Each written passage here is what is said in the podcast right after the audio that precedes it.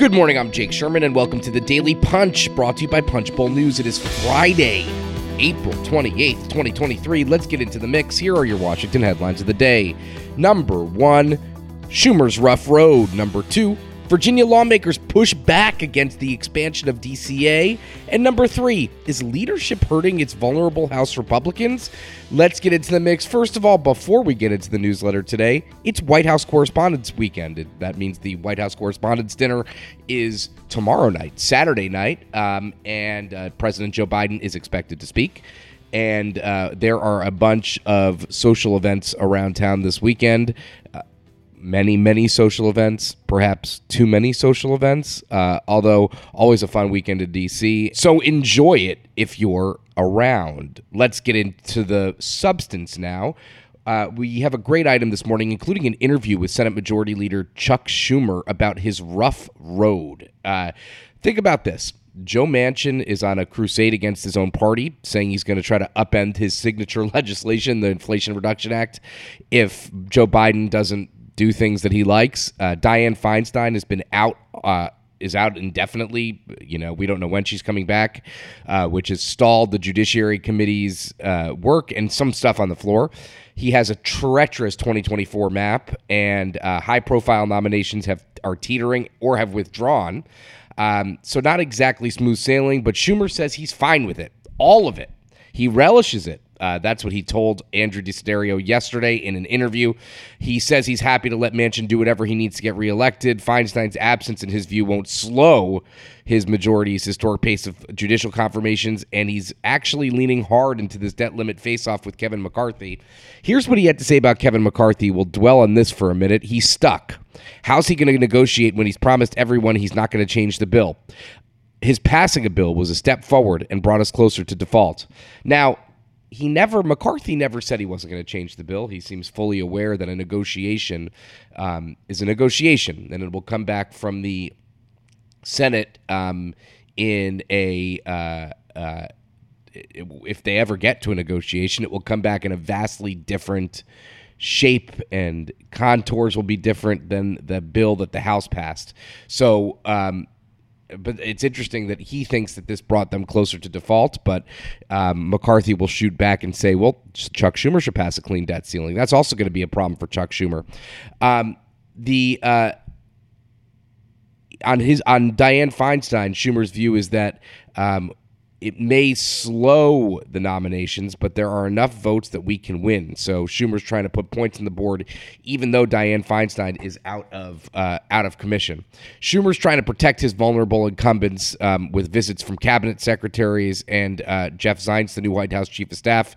He's really trying to um, focus on what he can control, not what he can't control. A great maxim in life that I try to live by. It's a great item, great interview with Schumer. Check it out this morning in Punchbowl News AM.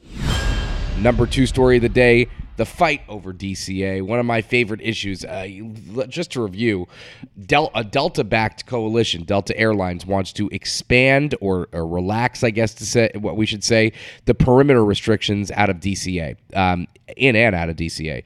Right now, DCA, uh, Washington Reagan National Airport, can only fly flights within 1,250 miles of the airfield.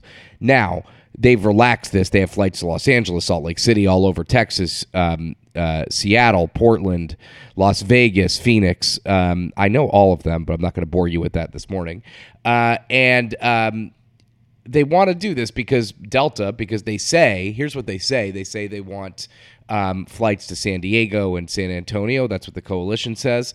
And, uh, but in addition to that, they probably want to add a flight to Salt Lake City, add a flight to Seattle, and add a flight to Los Angeles on top of the flights they already have to LA and to Salt Lake City.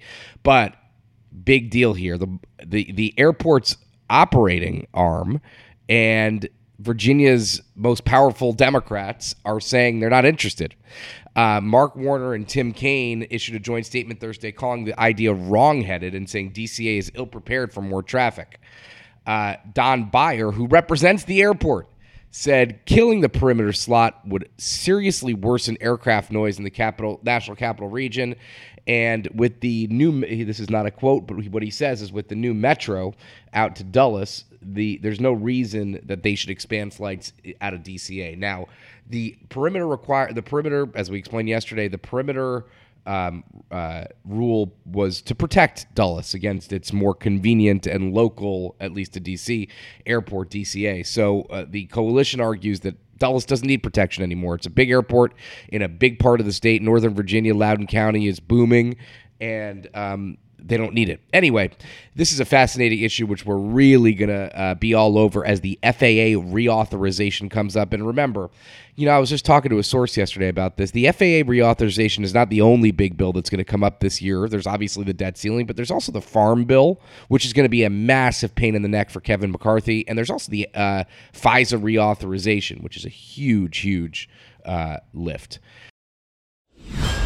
Number three story of the morning, a great item from Max Cohen and Mica Soellner. Uh, vulnerable House Republicans are being kind of screwed by their leadership. Um, think of what they've been asked to, t- to take a vote on so far. Uh, they've given crucial support for a Republican proposal curbing transgender athletes' rights, an education bill that leans hard into culture wars, and an energy package that targets the Biden administration's climate policy. Listen, House Republicans have problems in that 18 Democrats or 18 Republicans rather sit in seats that Joe Biden uh, won in 2020. Now, it doesn't mean Biden's going to win all those in 2024, but it does mean that they're in some tenuous, uh, uh, somewhat tenuous political environment. But uh, great item this morning from Mica and Max, and uh, please read it, check it out, and with that, leave us a rating and review. Best way for people to find out about us, you could subscribe to Punchbowl News at punchbowl.news. Have a wonderful day and stay safe.